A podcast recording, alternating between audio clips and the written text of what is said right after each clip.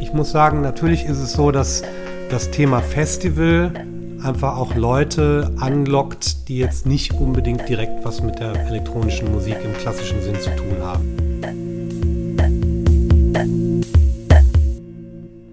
Herzlich willkommen zum Raving Society Podcast. Äh, jetzt sind wir schon bei der siebten Folge. Äh, der Sommer hat begonnen, ähm, das Wetter wird wärmer und äh, die Festivalsaison ja, ist voll im Gange. Ich hoffe, ihr wart auch schon bei dem einen oder anderen coolen Festival, äh, habt schön getanzt bei gutem Wetter und habt es euch da gut gehen lassen. Wir werden das auf jeden Fall auch noch machen. Ja, und äh, passend zu dem Thema Festivals haben wir diesmal einen ähm, Veranstalter von einem, ja, der großen Festivals in NRW, kann man sagen, äh, eingeladen. Und zwar ist das äh, Mitveranstalter vom Luft- und Liebe-Festival, Dirk Hallecker der hat uns da ähm, ja viele Sachen erzählt über seine Location, Event-Location, die Villa Rheinperle in Duisburg. Ähm, ihr werdet sicherlich auch schon gehört haben, dass die bekannte Kiesgrube von Neuss nach Duisburg gezogen ist. Natürlich haben wir ihn zu dem Thema auch befragt. Und äh, genau, also das ähm, ist ja für alle, die sich für Festivals und was Organisation und so weiter betrifft, äh, interessieren. Die sollten sich die Folge auf jeden Fall anhören. Wie immer wünschen wir euch viel Spaß und äh, genießt den Sommer. Rave on. Viel Spaß beim Podcast. Bis dann. Ciao. Heute zu Gast aus dem schönen Duisburg, um genauer zu sein, aus der Villa Rheinperle. Zu Gast der Dirk Hallecker. Grüß dich, Dirk. Hi. Ja, grüß dich. Schön äh, dabei zu sein. Ja, schön, dass du hier bist. Ähm, wir hatten ja im Vorfeld schon ein bisschen telefoniert. Damals warst du ja noch in Ibiza oder auf Ibiza. Ähm, jetzt zurück in Duisburg. Ist schon, ist schon was anderes, oder?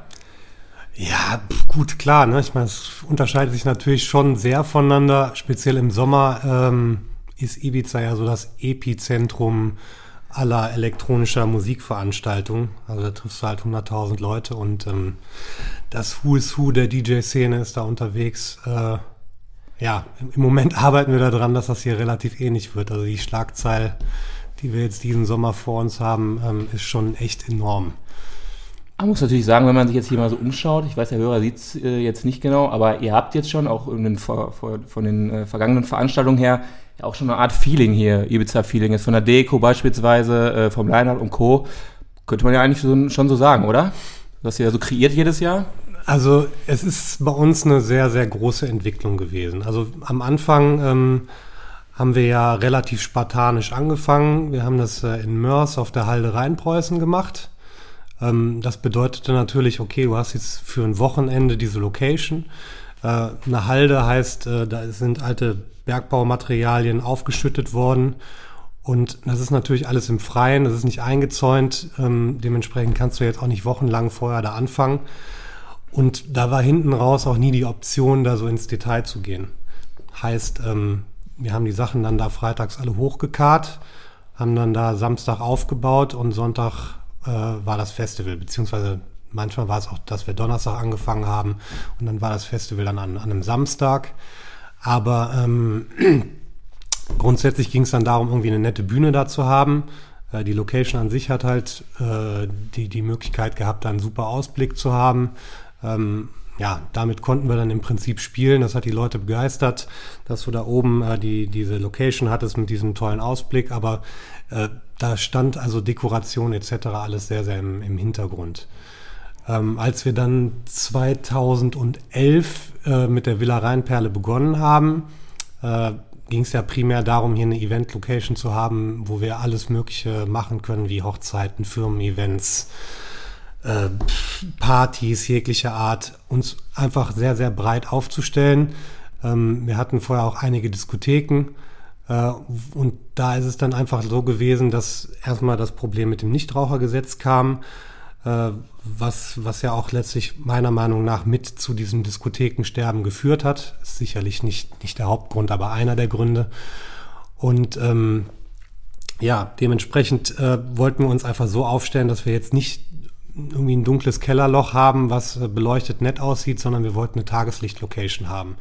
So, und ähm, als wir dann 2009 die Option hatten, diese, dieses Gelände zu kaufen, ähm, haben wir natürlich dann so weit gedacht, dass man einfach diesen wunderschönen Park hat, wo du halt Bäume hast, die äh, 100 Jahre und älter sind. Äh, du hast dieses tolle Villengelände ähm, und das bringt halt schon mal Atmosphäre von sich mit. Und die Villa Rheinperle selber haben wir dann dementsprechend so saniert, ähm, dass das also auch tageslichttauglich ist. Ne? Also in der Diskothek ist es ja dann oft so gewesen, das sah dann nachts äh, beleuchtet nett aus, aber wenn du da tagsüber reingekommen bist, ähm, hat das... das will man sich gar nicht vorstellen. Ja, genau, es roch nach Bier und das... Ja, ich meine, auch wenn unsere Läden sauber waren, ne, da will ich jetzt gar nicht irgendwie sagen, dass das ein Problem gewesen wäre, aber trotzdem, wenn du jetzt Fenster äh, und eine, eine Wohnhausatmosphäre hast, ist es natürlich mal ganz was anderes. Ähm, ja, worauf ich hinaus wollte, ist ja, ähm, dass wir dann diese feste Location hatten. Okay. Äh, auf die man dann halt Jahr für Jahr für Jahr aufbauen konnte. Damals auch schon mit dem Luft und Liebe Open Air Festival oder habt ihr damals, ähm, weil ich meine, ihr hattet ja letztes Jahr das Zehnjährige gehabt, glaube ich, ne? Genau, also wie gesagt, dieses Luft und Liebe Festival hat vorher in Mörs stattgefunden. Das ist ja Luftlinie hier zehn Kilometer entfernt. Und ähm, nachdem wir dann diese Location hatten und Dazu muss ich sagen, wir haben intern, wir sind ja drei Partner, das ist der Mark Förster, äh, die Lin Kio und ich. Ähm, wir haben jedes Jahr uns die Köpfe eingeschlagen äh, und haben darüber diskutiert, ob wir das Luft und Liebe Festival nochmal machen. Also speziell da in Mörs, weil wenn du auf diesem Berg bist, dann bei, hast du bei tollem Wetter eine tolle Aussicht, aber bei schlechtem Wetter ähm, kannst du halt da so die Faust ins Gesicht kriegen. Da ähm, macht ein Open Air Festival einfach keinen Spaß. Ähm, bedeutet, wenn das Wetter mal auch im Juli so Medium ist, also wir haben da auch Sommer gehabt, da waren es 16 Grad da oben, da war es dann unten vielleicht 20, 21 Grad, ein bisschen diesig und da oben hast du dann wirklich richtig Zug gehabt und äh, da war die Aufenthaltsqualität halt dementsprechend schlecht. Ja, und dann war, stand das also eh von Jahr zu Jahr auf der Kippe, ob wir das halt nochmal machen, diesen ganzen Aufwand und mit diesem wahnsinnigen Risiko, das wir da gefahren haben, weil es ja auch keine Schlechtwetteroption gab und so weiter. Ähm, und als dann die Option da war, als diese Villa jetzt so einigermaßen fertig war und wir dann schon irgendwie ein, zwei kleine Hütten da im Garten gebaut haben, haben wir gedacht, komm, dann lass doch mit dem Ding einfach hier hinziehen, weil die Location hier, dieser Garten, ähm, die Atmosphäre mit den Bäumen etc., das hat halt wirklich Potenzial, dass die Leute das auch toll finden.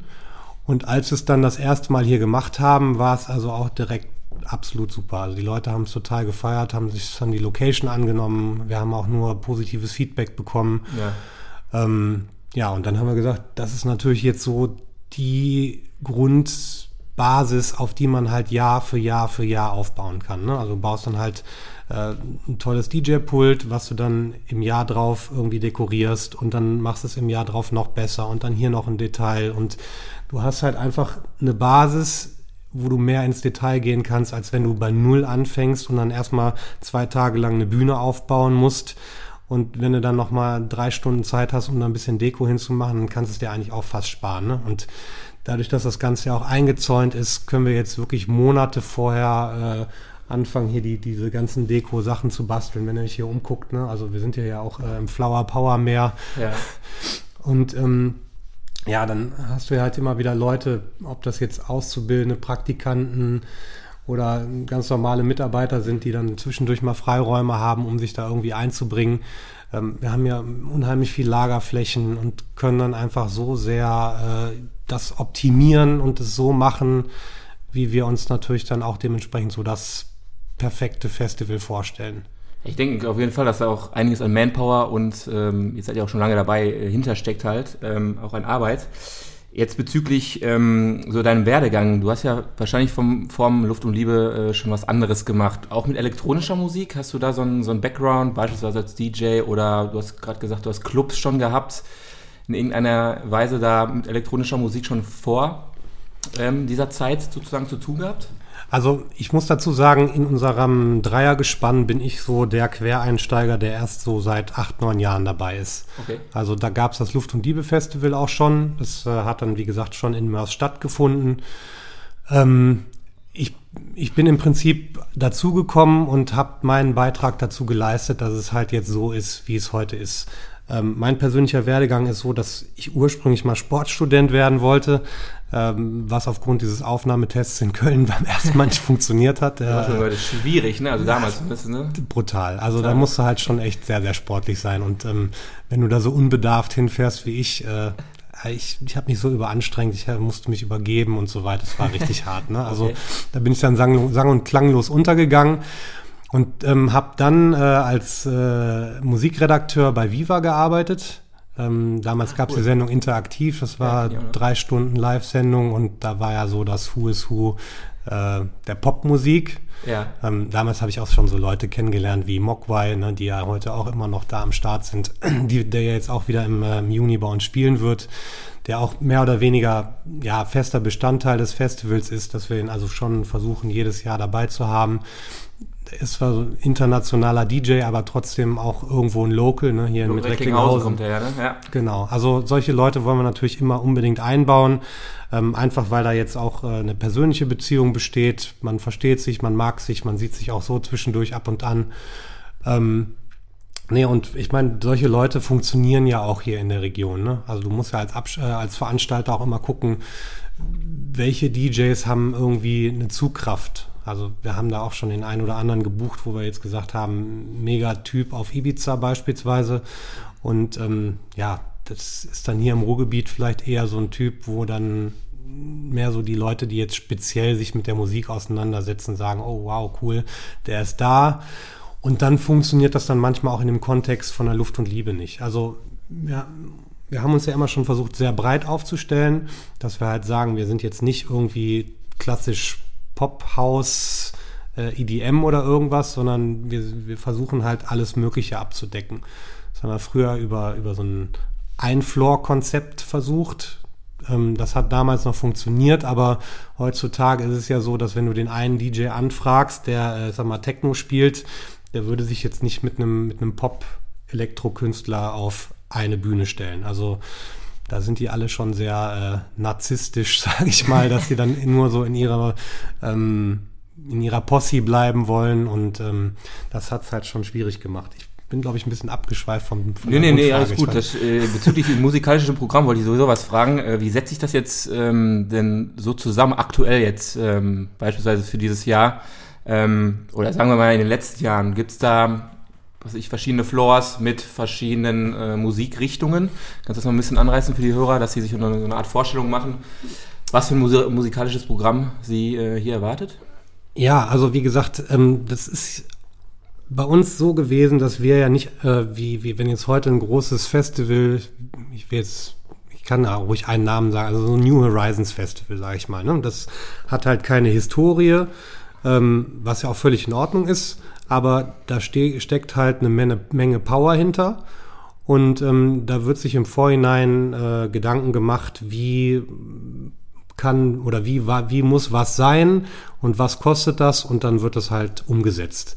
So, und wir sind im Prinzip ein kleines Familienunternehmen, also wirklich aus der Familie äh, von mir und meiner Freundin arbeiten hier alleine, glaube acht, acht Personen. Also sie hat jetzt eine relativ große Familie wo dann auch viele dabei sind, die einfach handwerklich begabt sind, äh, die halt irgendwie mit, mit Papierkram gut umgehen können, etc. Also ich meine, da tut halt jeder so seinen, ähm, seinen Teil dazu bei, zu dem großen Ganzen, was das Ganze halt für uns aus unserer Sicht auch sehr, sehr sympathisch macht. Und wir sind einfach die letzten Jahre gewachsen. So, wir haben dann, wie gesagt, mit einem Ein-Floor-Konzept angefangen so, dann mussten wir hier mal ein bisschen umdisponieren und mussten dann äh, den, den Mainfloor verlagern. Da hat es hier intern so ein paar Differenzen gegeben, das mussten wir halt so machen. Und dann haben wir gesagt, okay, aber wir wollen den Part mit der Villa Rheinperle, dieser Terrasse, die halt vorher so ein bisschen im Fokus der Gäste auch immer stand, äh, den wollen wir jetzt nicht völlig vernachlässigen. Und dann haben wir da einfach nochmal so ein paar lokale Jungs dazugeholt, die einfach Bock hatten, da äh, auch zu spielen. Ja, und dann ähm, ist das also auch super gut angekommen. So, und dann haben wir uns da immer mehr und mehr rangewagt, dieses Festival auch wachsen zu lassen. Weil äh, wenn du eine große Sache machen willst, wie ein New Horizons Festival, ich meine, da musst du halt richtig Geld in die Hand nehmen. Und ähm, Sie macht es dann beispielsweise als Sponsoren und ihr seid dann gesund gewachsen und habt es dann. Genau, also wir, uns ist eigentlich auch wichtig, wir, wir sind kein Sponsorenfestival. Ne? Also wenn mir jemand, also wenn ich, ich habe immer so ein Worst-Case-Szenario vor Augen, dass du auf ein Festival kommst und erstmal nur von irgendwelchen Sponsorenständen äh, erschlagen wirst. Ne? Also das ist für mich so ein absolutes No-Go, weil das dann auch so nach Ausverkauf aussieht. Ne? Also du kannst natürlich immer subtil jemanden mit an, Bo an Bord holen, der sagt, okay, ich habe hier irgendwie ein Produkt oder äh, eine Dienstleistung oder whatever, ähm, was ich in einem schönen Kontext hier auf der Veranstaltung äh, vorstelle, was sich dann aber so ein bisschen auch in unser Festival einpasst. Ne? Also das darf also nicht konträr sein, sondern es muss halt irgendwie nett sein und nett verpackt sein und wie gesagt vor allem subtil wirken und nicht so äh, Sparkasse Duisburg. Pff. Sag mal ein Beispiel. Also sag ich mal, irgendwas Innovatives. Ich kenne das von Jägermeister beispielsweise. Die machen ja immer recht kreative Holzbau oder sowas, habe ich mal genau, gesehen. Genau, zum Beispiel. So, wir hatten dann auch mal Nintendo hier. Ja. Es war auch richtig cool, muss ich sagen. Die hatten so einen, so einen alten T1-Bully umgebaut, wo die Leute sich dann halt reinsetzen konnten. Die konnten dann äh, die neuesten Nintendo, was weiß ich, was ausprobieren. Ja. Und es hat halt irgendwie gepasst, es hat einen Mehrwert gebracht, die Leute fanden es cool, die Leute haben gesagt, boah, das, das, ist so ein toller Platz, da konnte man sich nett hinsetzen und es hat halt zu, den, zu unserem Konzept gepasst. Ne? Nur wenn du jetzt sagst, da hast du irgendwie einen Stand, wo du Flyer ausfüllen kannst und dann kriegst du irgendwie eine Zigarette geschenkt oder so, was optisch schon überhaupt nicht hier reinpasst, dann würde ich da auch immer darauf verzichten und die Kohle lieber nicht mitnehmen, sondern das muss halt real sein. Ne? Also es muss authentisch sein und ähm, das ist also das Allerwichtigste bei uns. Bezüglich jetzt ähm, das Phänomen Open Air Festival, ich denke mal, ihr wisst auch Bescheid, dass das äh, aktuell, ich sag mal, in die Höhe geht, was es an Festivals, Open Airs in Deutschland auf der Welt gibt. Ähm, was glaubst du, warum es die äh, immer gibt? Und ähm, siehst du da auch so ein bisschen das Problem Quantität Qualität? Ähm, wie ist deine Meinung dazu? Dass immer mehr da auf den Zug aufspringen und ähm, leidet da die Qualität unter Umständen runter? Also ich sag mal, Konkurrenz belebt das Geschäft. Ne? Also ich denke, jeder hat da sein gutes Recht, das auszuprobieren. Ähm, die Hemmschwelle, das zu machen, ist sicherlich auch recht groß. Also die Leute, die das machen, denen muss man auch immer Eier zugestehen, weil ähm, so die Künstler, die profitieren natürlich am meisten von dieser Nachfrage. Und äh, die Nachfrage best, äh, bestimmt dann natürlich auch den Preis. Sprich, je mehr DJs äh, beziehungsweise je mehr ähm, Festivals oder Open Airs auf den Markt kommen und sich äh, hier irgendwie breit machen, in Anführungsstrichen, desto größere Nachfrage ist da und desto teurer äh, können die DJs natürlich auch ihre Gagen bestimmen. Ähm, das macht es natürlich dann wieder für uns also ich ich will mich da jetzt auch nicht differenzieren, nur weil wir das jetzt schon seit zehn Jahren machen. Ne? Also es, jeder soll tun und lassen, was er möchte. Ich finde das völlig legitim. Ähm, es ist ja auch so, dass wenn jetzt jemand mal auf so ein Festival kommt wie bei uns und sagt, boah, das ist aber super und äh, ich bin da auch irgendwie talentiert, Sachen zu organisieren und so weiter äh, und da auch ein gewisses Geschäftsmodell hinter sieht, was ja auch völlig legitim ist, dann ähm, soll er es auch machen. Aber ja, ich sag mal, das ist schwierig, da eine feste Meinung zu, zu haben. Also ich, jeder soll das tun und lassen, was er, was er möchte, sage ich mal. Und äh, Qualität setzt sich da meiner Meinung nach auch am, besten, äh, am meisten durch. Also wir, wir merken ja auch eine ständige Steigerung. Ne? Wenn wir jetzt nicht so wären, wie wir wären, würden wir wahrscheinlich im Einheitsbrei auch untergehen. Und es gibt ja auch immer mal wieder Festivals, die ausfallen oder die gar nicht mehr stattfinden. Ähm, klar, das kann auch immer mal am Wetter gelegen haben und dann äh, schlägt sich das natürlich hinterher auch im Portemonnaie wieder, wenn du dann Riesenausgaben hattest und hinten raus äh, ist das Geld nicht wieder reingekommen. Aber wenn du jetzt halt wirklich richtig gut bist und die Leute sagen, alles klar, das ist ein Termin, den schreibe ich mir so fett in meinen Kalender rein, da gehe ich so oder so hin, dann haben die Tickets auch schon äh, zwei, drei, vier, fünf Monate vorher gekauft. Und dann bist du zumindest immer so safe, dass du schon mal deine Kosten gedeckt hast. So, da hast du natürlich dann als Veranstalter kein Geld verdient, hast du dann da, äh, sag mal, ein Jahr lang Gedanken gemacht, äh, hast nochmal neun Monate davon auch richtig daran gearbeitet und äh, hast am Ende kein Geld verdient, aber das ist natürlich immer dieses Verhältnis Risiko und Chance. Ne? Also du kannst mit so einer Geschichte natürlich Geld verdienen, aber das Risiko auf die Fresse zu kriegen, ähm, beziehungsweise halt für umsonst gearbeitet zu haben für mehrere Monate, das ist natürlich dann auch immer da. Und das, das muss jeder wissen, der sich dazu entscheidet, so eine Veranstaltung durchzuführen. Okay, ja gut, das, ich denke mal, auch bei euch ist das ja der Fall, dass der Gast das auch zu schätzen schon weiß, dass ihr eine gewisse Tradition habt und ähm, ja, deswegen ähm, würde ich nochmal gerne auf das Thema so ein bisschen, ähm, was uns interessiert, so ein bisschen Marketing an sich angehen. Wie setzt ihr oder setzt du dich als Veranstalter oder was für Mittel setzt du ein, ähm, dass die Gäste beispielsweise nicht zur Konkurrenz gehen, nach, beispielsweise zu einer Pollerwiesen ähm, oder zu einem anderen Festival? Gibt es da bei euch bestimmte, bestimmte, ihr muss ja nicht zu sehr aus dem Nähkästchen plaudern, Maßnahmen nee. oder wie hebt ihr euch ab? Kann man da was ja, also das hört sich ja so an, als wenn ich da irgendwie äh, Schilder, Schilder aufstellen würde, um die Leute fälschlicherweise zu uns zu locken. Nein, nein, ne? nein, also nein, ich habe es verstanden. Aber es geht ja so darum, dass die Leute sich natürlich schon einfach für uns entscheiden sollen. Genau. So im letzten Jahr ist es so gewesen, dass wir äh, äh, an Pfingsten hatten wir äh, unser Festival das allererste Mal an zwei Tagen. Also wir haben das ja an Pfingsten Samstag und Sonntag gemacht. Äh, sprich, am Sonntag gab es das Luft- und Liebe-Festival dann war Elrow in der Kiesgrube und es war Pollerwiesen. So, Pollerwiesen war ausverkauft, Elrow war ausverkauft und wir waren fast ausverkauft. So, ich sag mal, da jetzt zu sagen, ähm, wir müssen uns jetzt Leute klauen, wäre einfach völlig der falsche Weg. Ich denke, jeder muss irgendwie für das stehen, für das er bekannt ist. Und wer, wer an dem Tag zu Elrow gehen will, der, den kann ich jetzt auch nicht, dem kann ich nicht sein Gehirn waschen und jetzt 15 Mal äh, bei Facebook äh, triggern, dass er jetzt zu mir kommen soll. Ähm, jeder findet irgendwie so seinen Part, wo er sagt, okay, das ist im Prinzip so das Festival, worauf ich Bock habe. Im günstigsten Fall ist das einfach nicht am, am gleichen Wochenende. Ja. Das kann passieren, aber ja, und im Umkehrschluss heißt es einfach, das Einzugsgebiet, wo wir uns jetzt befinden, das Ruhrgebiet, ist einfach so groß. Das ist bombastisch, ja. Dass, genau. Da ist äh, genug Platz. Alle satt werden, ne? Ja, das also wenn das Wetter dann so mitspielt, äh, dann, dann funktioniert sowas. Ne? Also ich hätte das mir selber auch nicht vorstellen können, dass alle drei Veranstaltungen an diesem Sonntag so voll werden können.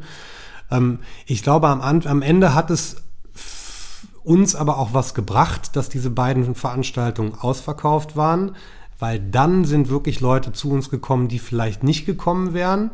Die sind dann nur gekommen, weil sie da nicht, da keine Tickets mehr bekommen haben und sind dann also auch extrem positiv überrascht worden. Also ich, ich denke, das ist jetzt nur äh, mein persönliches Empfinden. Man hat natürlich mit dem, mit dem Standort Duisburg nicht unbedingt einen Standortvorteil. Also das, da kann Duisburg an sich nichts für, aber in den Medien hat Duisburg natürlich so die letzten zehn Jahre echt gelitten.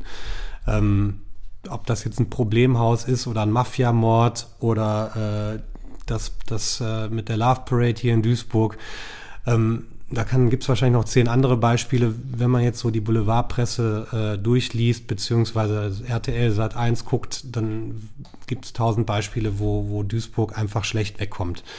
Und ähm, dementsprechend ist das bei den Leuten auch so im Kopf fest verankert, äh, dass Duisburg nicht unbedingt für, für Qualität steht. So, und wenn wir jetzt diese Situation äh, haben, wie wir sie, wie gesagt, an, an diesem Pfingstsonntag hatten, wo dann Leute hier in Anführungsstrichen zwangsläufig hingekommen sind, weil sie gesagt haben, ich will heute auf jeden Fall am Festival gehen. Ja. Ähm, und wenn sie dann hier hinkommen und sagen, äh, hier wäre ich ja normalerweise nie hingegangen, aber alter krass, das hat mich total geflasht. Dann hast du natürlich erstmal diese Leute begeistert und die wiederum erzählen natürlich dann auch wieder ihren Freunden, Bekannten so, äh, ja, vergiss mal dein Vorurteil, also da Duisburg, ähm, wir sind hier ja sowieso auch in, in einem Bereich von Duisburg. Hier ist ja eigentlich eine Area, wo hier wohnen keine, ja, hier ja. wohnen keine Leute. Wir sind hier offiziell in einem Industriegebiet, was für uns damals der absolute äh, Standortvorteil war. Industriegebiet bedeutet, äh, du darfst ja also 80 dB 24 Stunden machen, sieben Tage die Woche. Okay. Äh, also wir könnten hier theoretisch eine Woche äh, so, ein, so ein Rave machen, wie man es in, in Berlin macht vielleicht. also die Nachfrage ist, glaube ich, nicht unbedingt hier in der Region da, wobei man da sicherlich auch ein paar Verrückte finden würde, die da Bock drauf hätten. Ähm, ja, aber wir haben hier nicht diese klassische Sperrstunde, wo jetzt andere Festivals um 22 Uhr oder um 0 Uhr beenden müssen, äh, planen wir schon mal fix bis eins. So, und wenn die Stimmung geil ist und noch genug Leute da sind, dann hängen wir auch noch mal ein Stündchen dran. Ne? Also okay. gibt es noch mal eine Zugabe. Ja, es hört sich auf jeden Fall gut an. Wie, wie, wie siehst du denn generell, hast du ja gerade schon mal angesprochen, ähm, Standort Duisburg hast du jetzt gerade beschrieben. Wie siehst du denn, sage ich mal, den Standort Ruhrgebiet im Allgemeinen für die elektronische Musikszene? Jetzt vielleicht aus Veranstaltersicht oder auch generell aus deiner eigenen persönlichen Meinung? Siehst du da Potenzial, Nachholbedarf? Was würdest du sagen? Ähm, ja, ich habe das ja gerade kurz schon gesagt. Also das Potenzial hätte ich mir nicht so krass vorgestellt. Ähm, es scheint riesig zu sein. Ne? Also ich muss sagen, natürlich ist es so, dass das Thema Festival einfach auch Leute anlockt, die jetzt nicht unbedingt direkt was mit der elektronischen Musik im klassischen Sinn zu tun haben. Ne? Also wenn du irgendwo Festival draufschreibst, dann ist das mittlerweile auch einfach so ein, ähm, eine Veranstaltung, wo in Anführungsstrichen jedermann hingeht. Okay. Ne? Also Perukaville äh, hat meines Wissens auch ein Einzugsgebiet, was primär aus NRW kommt. Äh, sprich, da kommen natürlich auch Leute aus aller Welt mehr oder weniger hin oder deutschlandweit zumindest. Aber äh, vom Gefühl würde ich sagen, da sind 70 Prozent Leute aus NRW. So, sprich, das wären ja dann 40, 50.000 Leute. Und ähm, da sind sicherlich ganz, ganz, ganz viele bei, die hören die Charts rauf und runter und äh, 1 Live ist deren Lieblingssender. Äh, die sagen aber so dieses Erlebnisfestival, vielleicht mit Camping und äh, nette Leute treffen und äh, gute Laune, äh, da gehe ich jetzt einfach hin. Egal, ob das jetzt meine Musik ist oder äh, da, da kann ich einfach Spaß haben, da gehen meine Freunde alle hin. Und ähm, das hat natürlich so das, diesen Begriff Festival auch so geprägt, dass es einfach jedermann irgendwie äh, für sich empfinden kann oder dahin gehen kann, ohne dass er jetzt denkt, da bin ich jetzt fehl am Platz, weil man da jetzt so ein, so ein Dark Techno ja. die ganze Zeit um die Ohren geschlagen kriegt, wo man denkt, so ist jetzt nicht so mein Ding. Ne? Da muss er halt schon so ein spezieller Typ sein, aber fürs Thema Festival, gerade wenn es halt auch so den einen oder anderen kommerziellen Eck da gibt, dann ähm, funktioniert das für jeden. Und tut der Region dann, sage ich mal, dann eigentlich dann ja auch gut im Umkehrschluss. Weil Absolut. Ich mal, also ich meine, das Ruhrgebiet ist ja riesig. Ne? Wir haben ja fünf, sechs Millionen Leute hier, äh, wenn die Niederrhein mit Köln etc. Also Köln ist mittlerweile auch echt ein großes Einzugsgebiet für uns geworden. Okay. Ähm, weil wir hier auch immer mal wieder Kölner hatten und ähm, hier der Zirkus Bizarre ist auch immer bei uns. Da, der besteht haupt, hauptsächlich aus Kölner Jungs oder Kölner Mädels und die sind von unserer Veranstaltung so begeistert. Ich kriege da wirklich immer Feedback, so, boah, es ist wirklich die geilste Veranstaltung im ganzen Jahr. Und wenn du solche Leute hast, die sich ja dann in Köln auch wiederum im Nachtleben oder im Partyleben bewegen, äh, privat oder geschäftlich, die sind ja dann auch wieder potenzielle Promoter im positiven Sinne, dass sie also einfach ihrem Freundeskreis davon erzählen. Und ähm, diese Heatmap, die wir haben, wo wir sehen, wo wir Tickets hinverkaufen, da ist Köln also auch sehr, sehr weit vorne. Ähm, Dementsprechend also sehe ich das Ruhrgebiet an sich als absoluten Standortvorteil. Ähm, und Duisburg ist da auch absolut in der Mitte. Ne? Also das ist dementsprechend auch wieder top.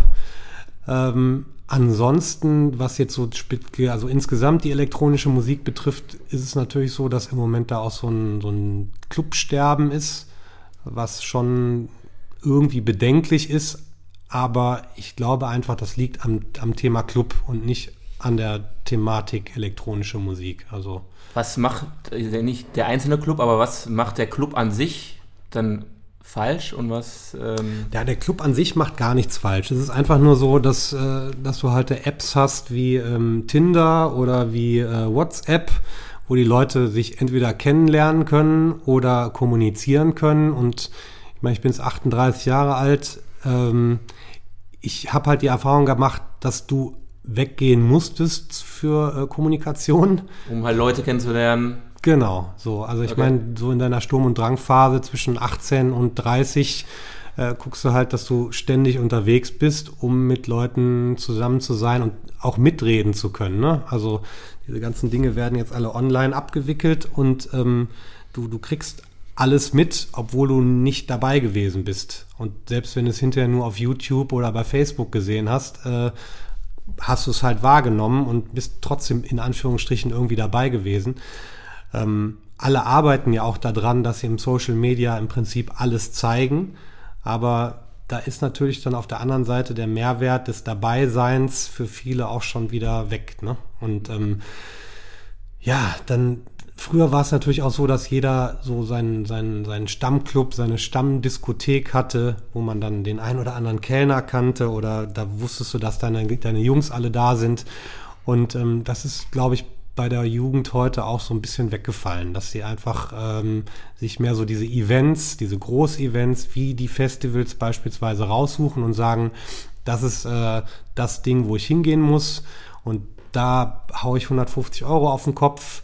Aber dass ich jetzt so jede Woche weggehe und immer nur 20, 30 Euro ausgebe, ähm, ich glaube, das hat sich einfach total gewandelt. Also gezieltes Feiern sozusagen ähm, mit dem Zusatz, dass ich dann vielleicht noch ein bisschen Eindrücke sammeln kann, mich äh, online präsentieren kann. Solche Geschichten spielen dann wahrscheinlich dann auch immer noch eine Rolle. Ähm, ja, ja diese Superlative sind einfach wichtiger geworden. Ne? Also ich glaube, wenn, wenn, du jetzt jede Woche in den gleichen Club reingehst und machst jedes Mal ein Foto, äh, siehst ja gar nichts. ja, und vor allem ist es bei Instagram auch wahrscheinlich, ich kann mich da jetzt nicht 100% reindenken, aber so interpretiere ich das einfach. Es wird ja irgendwann langweilig. So, aber wenn du halt immer diese Ultra-Highlights hast, wo du dann äh, die Monster Stage mit David Getter fotografierst, ist das halt irgendwie so, dass man da vielleicht mehr Likes drauf kriegt oder ja, pff, anders kann ich es mir auch nicht erklären. Okay. Also es ein Zusammenspiel aus vielen Dingen, wie gesagt, Nichtrauchergesetz äh, etc. Also keine Ahnung. Ich bin auch mal gespannt, wo das so hinführt, generell, die Entwicklung. Ähm, man sollte auch immer offen für Neues sein, sprich äh, nicht immer alles verfluchen, was halt äh, in der Vergangenheit ist, sondern auch immer nach vorne schauen, schauen, ähm, wie sich die Szene beispielsweise entwickelt. Ähm, wenn wir jetzt nochmal auf die aktuellen und zukünftigen Projekte von dir, von ähm, der Villa Rheinperle so ein bisschen eingehen, ähm, wenn wir da mal starten mit, mit eurem Programm für dieses Jahr, für das Luft und Liebe. Ähm, ihr hattet ja letztes Jahr zehnjähriges. Ähm, unter welchem Motto steht denn jetzt dieses Jahr das Luft und Liebe, beziehungsweise ähm, kannst du so ein bisschen mal ein paar Infos zum Line-Up beispielsweise geben, so ein bisschen? Also das, das Thema wird sich jetzt in dem Sinne nicht ändern. Also wir haben damals auf der Halde, wie gesagt, nie ein Thema gehabt. Und ähm, dann, als wir hier angefangen haben, im Villenpark was zu machen, dann haben wir uns da zwar mal Gedanken drüber gemacht, aber wollten uns da auch noch nicht so richtig festlegen. Und als dann dieser Gedanke kam, das wirklich so Flower Power, Hippie-mäßig zu machen, äh, stand es noch nicht ganz fest, aber letztlich haben wir schon gedacht, okay, das ist eine Sache, die kann man eigentlich kontinuierlich machen. Ne? Also erstmal ist diese Veranstaltung sowieso in Anführungsstrichen nur zweimal im Jahr ähm, und nicht jedes Wochenende, so dass es den Leuten irgendwann zum Haus, Hals raushängen könnte. Ähm, zum anderen ist es ein Thema, wo du halt auch immer weiter drauf aufbauen kannst. Und ähm, ja, das ist natürlich auch irgendwie ein Lebensgefühl, ne? Love, Peace, Happiness. Äh, das hat in den 60ern funktioniert und ich glaube, das ist im Moment auch wieder absolut äh, bei den Leuten im Kopf, dass man einfach frei sein will, dass man eine schöne Zeit zusammen haben will, dass man irgendwie mit netten Leuten zusammen sein möchte.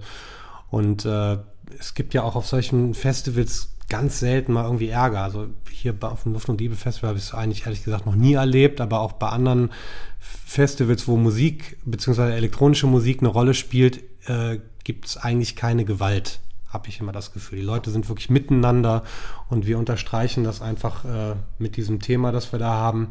Ähm, es hängen auch überall Peace-Zeichen. Äh, wissen die Leute Bescheid. Also hier, hier kommt man hin äh, in Frieden sozusagen. Der Name ist sozusagen Programm, kann man ja sagen. Ab, absolut, ja, ja. Also das passt halt optimal. Das, das, ist auch mal schön zu hören, wenn dann ähm, dahingehend dann der, der Name der Veranstaltung auch das widerspiegelt, was dann vor Ort äh, sozusagen erlebt werden kann mhm. und auch erlebt wird. Jetzt ähm, haben wir ja im Vorfeld schon ein bisschen gesprochen. Du hast ja auch die eine oder andere, äh, ich sag mal in Anführungsstrichen, Fremdveranstalter hier auch recht bekanntere Fremdveranstalter. Ähm, die Kiesgrube ist ja dieses Jahr ähm, bei euch in der Villa Rheinperle. Ähm, kannst du ein, zwei Sätze dazu sagen, äh, wie es dazu gekommen ist, ähm, was, was ihr da geplant habt? Ja, also der Veranstalter der Kiesgrube ähm, hat sich ja kurzfristig dazu entschlossen, aus Neuss dann äh, wegzugehen, beziehungsweise musste er weggehen und ähm, ja, hat sich dann nach einer neuen Location umgeschaut und äh, wir haben damit niemals gerechnet, ehrlich gesagt. Aber äh, der Anruf ist gekommen und äh, man hat uns einfach gefragt, beziehungsweise Tom Preuß, der Veranstalter, hat uns gefragt, äh, wie das so grundsätzlich hier an, an Sonntagen in, im Villenpark aussehen würde, ob, ob wir uns hier vorstellen können, irgendwie Veranstaltungen zu machen oder ob wir da schon irgendwas haben. Und ähm, dadurch, dass wir ja primär Partys, Hochzeiten, Firmen-Events machen, die ja eher freitags oder samstags stattfinden äh, und der Sonntag hier eigentlich ein, in Anführungsstrichen, toter Tag war, äh, haben wir dann gesagt, komm, dann treffen wir uns einfach mal, setzen uns mal zusammen. Er ist bis, bis dato ja auch noch nie hier gewesen, hat sich die Location angeguckt und war so, wie das also bei 99 Prozent unserer Gäste auch ist. Er war direkt verliebt in die Location und hat gesagt, das ist eigentlich das Ding. Ne? Also wie viele Kiesgruben sind in den letzten Jahren abgesagt worden, weil es äh, keine Schlechtwetteroption gab. Äh, so, wir haben hier ein riesiges Zelt, wo zweieinhalbtausend Leute reinpassen. Also bei da, jedem Wetter wird die Veranstaltung... Genau, also wir können das Ding immer durchziehen. So, ja. die DJs sind gebucht. Ähm, das ist natürlich für einen Veranstalter auch absolutes Worst-Case-Szenario, wenn du eine Veranstaltung absagen musst. Ja, was bei einer Luft und Liebe ja auch nie der Fall wäre. Also wir hatten da auch schon äh, Jahre, da hat es geregnet, aber da war die, die Stimmung wahnsinnig gut. Also ja. Da darf es natürlich jetzt nicht kalt und windig und was weiß ich was sein, aber es ist letztlich immer noch so gewesen, dass die Leute es halt total gefeiert haben. Ähm, gut, jetzt mit dem Zelt, wie gesagt, da sind wir ja sowieso safe. Ja, und wir, wir sind jetzt halt mittendrin ne, im Aufbau. Äh, wir müssen dem Ganzen natürlich hier so ein bisschen diesen Kiesgrubenstempel dann aufdrücken. Auf, äh, Aber wer in der Kiesgrube war, der weiß ja auch, da hm, war das Thema Flowers äh, auch immer, immer irgendwo präsent. Ja. Und ähm, ich denke, dass wir uns da grundsätzlich ergänzen werden. Und äh, bisher ist die Zusammenarbeit also sehr, sehr nett und ja, wir sind gespannt, was da jetzt passiert. Und da kommen natürlich jetzt nochmal DJs zu uns, die äh, beim Luft- und Liebe Festival bisher noch nicht gespielt haben. Plus äh, das, das Arrow, äh, die, die Arrow-Veranstaltung kommt hier hin. Also, das nochmal äh, separat, glaube ich. Oder also nee, nee, also es hat, das, äh, hat ja letztes Jahr, wie gesagt, auch schon in der Kiesgruppe stattgefunden.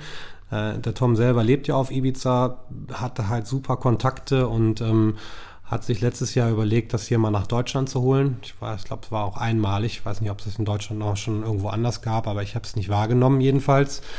Und das war äh, in der Kiesgrube letztes Jahr schon ein Riesenerfolg und wir haben das jetzt gestern veröffentlicht und äh, das Feedback ist also auch phänomenal. Also ich, wenn ich das vergleiche mit, mit den Veranstaltungen, die wir machen, die ja auch schon äh, super Feedback haben, ist äh, das jetzt wirklich pff, ist unfassbar. Also wie viele insgesamt äh, Kiesgrubenveranstaltungen werden dann jetzt stattfinden? Also jetzt übers, über den kompletten Sommer werden es sieben Veranstaltungen sein.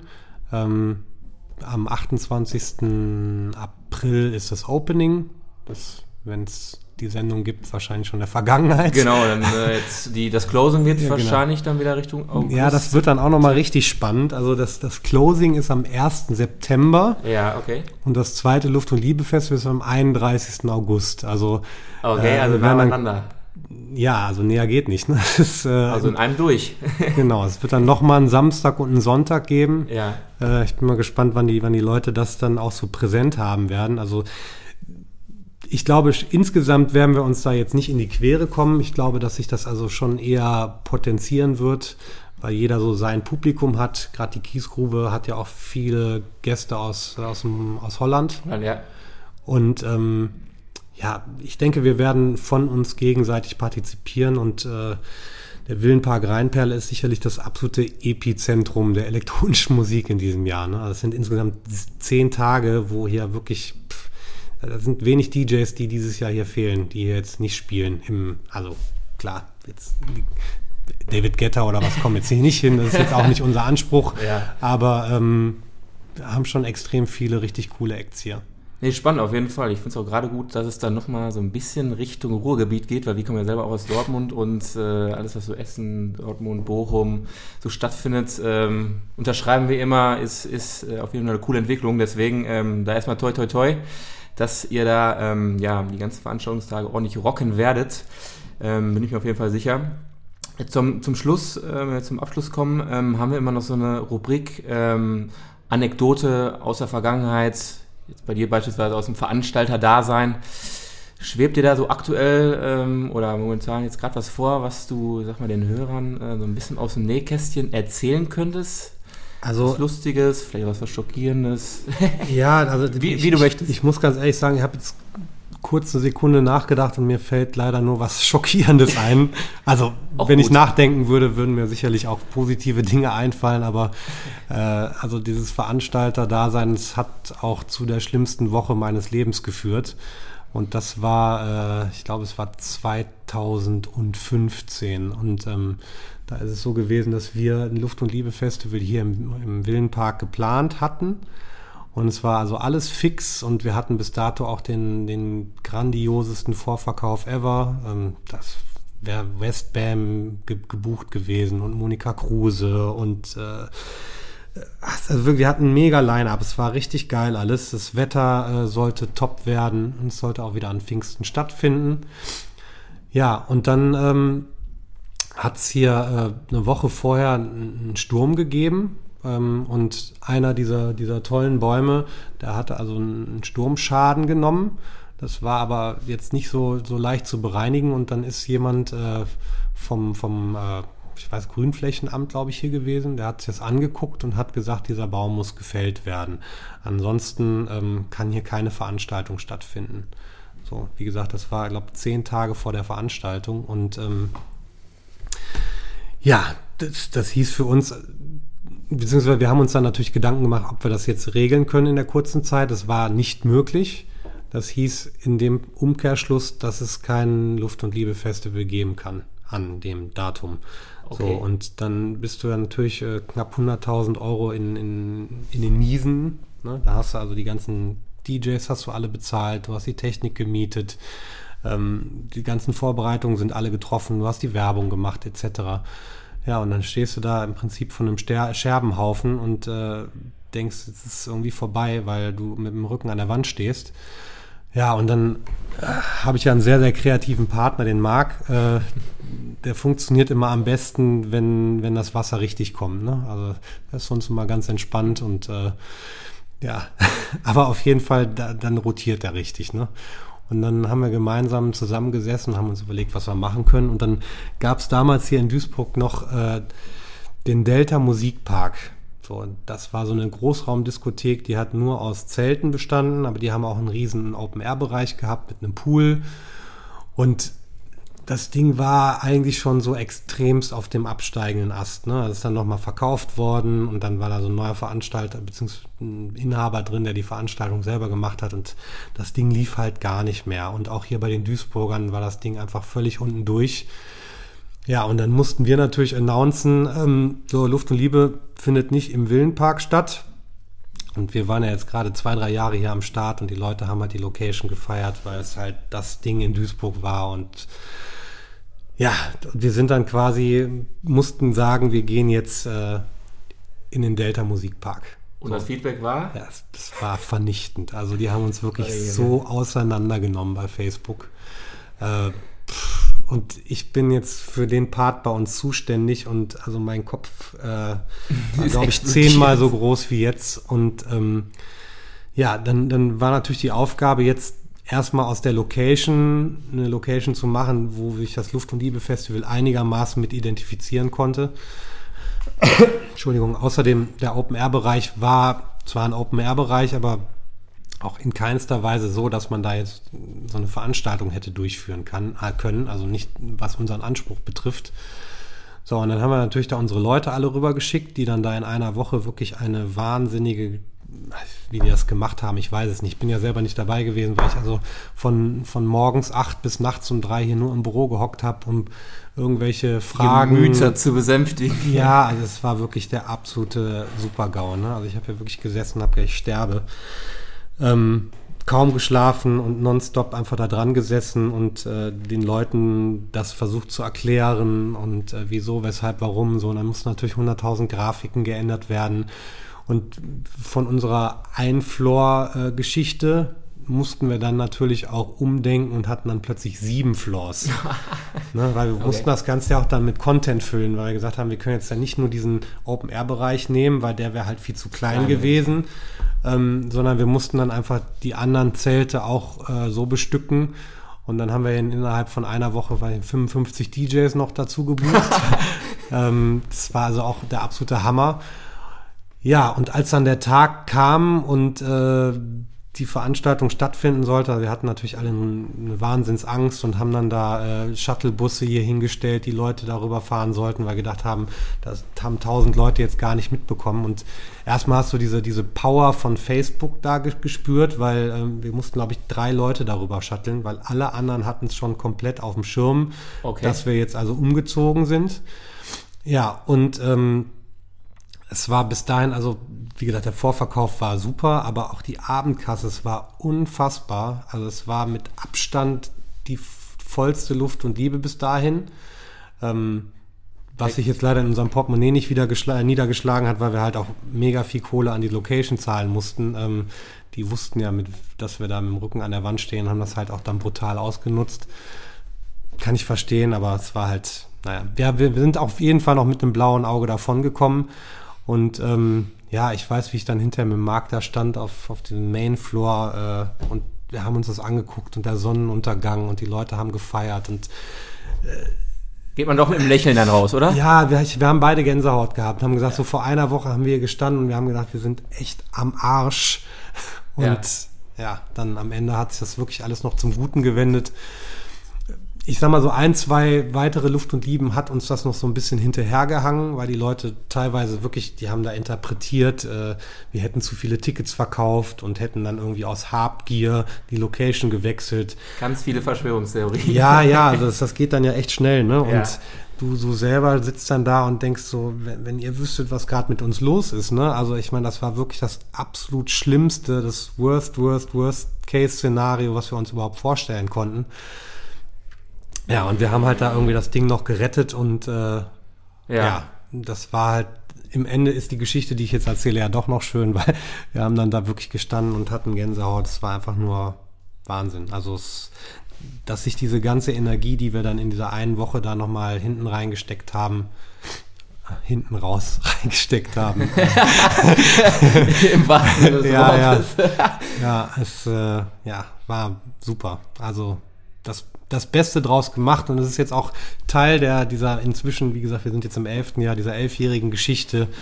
Ähm, und es, es, hat uns dahin gebracht, wo wir jetzt sind. Ne? Von daher alles cool. Aber muss ich auf jeden Fall nicht wiederholen, was ich jetzt. Nein, nie, bitte nie, nie, nie, nie wieder. Also es war schlimm. War eine Erfahrung, aber ähm, das. Genau, das werde ich mein Leben auch nicht vergessen. Ne? Also es ist ja jetzt auch schon wieder fünf Jahre her und äh, oder vier und pff, das war ja, spannend auf jeden Fall. Das ist, ja. ähm, ist natürlich auch immer äh, mal zu sehen, wenn es halt gut läuft und wenn man dann mit Hindernissen zu tun hat. Das ist, glaube ich, für einen Veranstalter, kommt es früher oder später. Für die meisten ist es dann so eine Art, ähm, ja, so eine, so eine, halt Probe oder man muss halt daraus lernen oder sieht, wie man damit umgehen kann. Ähm, ja, cool auf jeden Fall, dass du, dass du uns das erzählt hast. Ähm, und ähm, ja, dann sind wir eigentlich auch schon am Ende sozusagen angelangt. Ja, wir ähm, haben jetzt über das Line-Up dieses Jahr nicht gesprochen ich denke. Willst du nochmal raushauen, was, was, äh ja, es ist äh, aus meiner Sicht natürlich jetzt auch wieder das, das Fetteste. Ne? Das ist ja auch, ja. es ist auf der einen Seite ein Problem, ne? du willst dich ja immer wieder steigern, ähm, willst den Leuten immer wieder mehr bieten, ähm, obwohl wir gar nicht so die Fans dieser Superlative sind. Ne? Also man muss natürlich irgendwie eine gute Basis haben und tendenziell versuchen wir natürlich auch daran zu arbeiten, dass das Festival der Star ist und nicht der DJ. Ne? Deswegen machen wir so viel Deko, so kleine Gimmicks und dass die Leute immer was zu, äh, zu erkunden haben und ähm, ja, die Location an sich ja auch einfach schon mal einzigartig ist und dass die Leute sagen, okay, das, das ist ein Ding, da will ich hingehen, weil die Atmosphäre und die Leute und alles toll ist da ist die Musik natürlich auch ein großer Bestandteil, aber da gibt es natürlich so viele junge Leute oder auch Leute, die das schon seit 20, 30 Jahren machen, die einfach dann Top-Niveau haben musikalisch, aber ähm, einfach nicht die Chance kriegen äh, oder die Plätze haben, um dann da ihre Musik zu spielen, weil Festivals wie auch wir immer auf diese Headliner setzen. Ähm, muss man ja ähm, heutzutage, ich will nicht zu weit aus dem Fenster lehnen, aber man muss sich ja teilweise auch mit Headliner aus dem Fenster lehnen, um teilweise sich erstens abzugrenzen oder zweitens auch ähm, neue Leute überhaupt ähm, zu ziehen halt, ne? Eben, also ich, ich, aber ich glaube, du, du, du brauchst es wirklich die ersten Jahre, ich meine, auch wenn wir jetzt schon im Elften sind, aber du brauchst es einfach, um die Leute mal hier hinzubringen. Ja. So, und ähm, klar, es wäre jetzt fatal, wenn wir jetzt irgendwann denken würden, wir können da jetzt zurückfahren. Und sagen, äh, wir machen jetzt einfach keinen Act mehr, der teuer ist, sondern wir gucken jetzt, dass wir wirklich nur noch auf, auf gute Leute setzen. Ähm, ich glaube, das ist schwierig. Wir, wir arbeiten ja schon immer daran, dass wir diese Leute auch hier unterbringen. Wir haben jetzt auch gerade wieder so eine Sache bei Facebook gestartet, wo wir einfach nochmal eine Stage komplett freigelassen haben und die Leute äh, sich da sozusagen bewerben konnten. Newcomer-Contest, glaube ich, sowas, ne? Ja, es ist, ist, in dem Sinne kein Contest, weil wir da jetzt auch keinen Wettbewerb draus machen wollten, sondern wir wollten einfach nur sagen, wir haben den Platz und wir würden eu, uns freuen, euch kennenzulernen und äh, schickt uns mal bitte so eure Facebook, Instagram-Daten äh, und mal so ein, so Soundcloud-Account, dass wir mal einfach reinhören können und wer ist denn überhaupt da und wer hat da überhaupt Bock drauf. Ähm, also diese Resonanz darauf, die ist so unfassbar. Äh, wir haben da, glaube ich, mittlerweile acht oder 9.000 Kommentare allübergreifend drauf. Da sieht man natürlich erstmal, was da für ein Wahnsinnspotenzial ist an Leuten, die da einfach Bock drauf haben, in der elektronischen Musik überhaupt da auch Musik zu machen.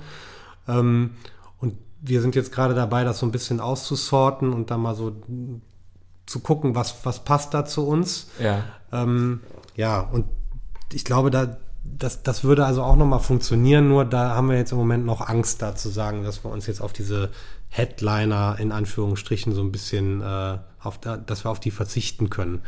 So, und dementsprechend haben wir also dieses Jahr wirklich da aus, was unter unser Potenzial hergibt, wieder das absolute Top-Line-Up zusammengestellt.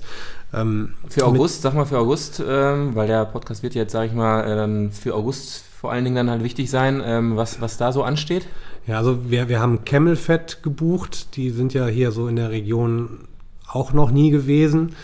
Ähm, dann haben wir Sam Paganini, wir haben, ähm, ich bin ja immer so schlecht mit Namen, ne? Also ich, du musst sie einmal alle haben, aber ich kann mir die Namen hinterher nicht merken. Ich muss mal gerade überlegen. Wir haben äh, Claptone, ähm, ja, zum Anteasern reicht das jetzt. Alle ansonsten ein paar Locals noch? Um die zu stärken? Habt ihr äh, ja, was die Locals betrifft, ähm, muss ich ganz ehrlich sagen, das ist für den August noch gar nicht geplant. Also okay. da, das, da werden wir auf jeden Fall auch wieder was machen. Da wird es auf jeden Fall auch wieder eine Bühne geben, wo wir da äh, Leuten den Platz geben wollen, äh, sich zu, zu, präsentieren, beziehungsweise einfach Teil der, der Veranstaltung zu werden. Ähm, aber da wird es dann auch nochmal einen Aufruf geben und ähm, ja, ich meine, gut, wir sind jetzt sowieso erstmal, äh, wir haben eine Overdose sozusagen an potenziellen Künstlern bekommen. Ja, ähm, ja aber ich, wenn wir da erstmal so eine Essenz rausgepickt haben, wo wir sagen, okay, das sind Künstler, die, die passen zum Festival, äh, dann, dann wird es da auf jeden Fall auch wieder Leute geben. Aber wie gesagt, wir sind im Moment so ein bisschen äh, ja, das ist so viele viel, verschiedene Baustellen. Genau, wir, wir arbeiten auf jeden ja. Fall dran. Ja. Nee, cool, dann ähm, sind wir auf jeden Fall gespannt. Ähm, vielleicht werden wir uns auch mal so Richtung August ähm, blicken lassen, ähm, weil wir selber auch noch nicht hier waren. Ähm, Würde uns auf jeden Fall freuen. Asche auf euer Haupt, ja. ja, irgendwann ist immer das erste Mal, deswegen. Ja. Ähm, nee, cool, dass du uns erstmal, ähm, sag ich mal, deine vier Wände hier gelassen hast in dein Baby. Und ja, dann würde ich sagen, danke erstmal für deine Zeit. Sehr und dann sehen wir uns, denke ich mal, äh, dieses Jahr nochmal ähm, auf der Luft und Liebe. Einmal im Juni und einmal im August. Ich denke für uns immer im August. Ähm, ja, bis dahin eine gute Zeit, viel Erfolg und ähm, ja, ihr werdet das schon wuppen. Ciao. Super, vielen Dank. Ciao, ciao.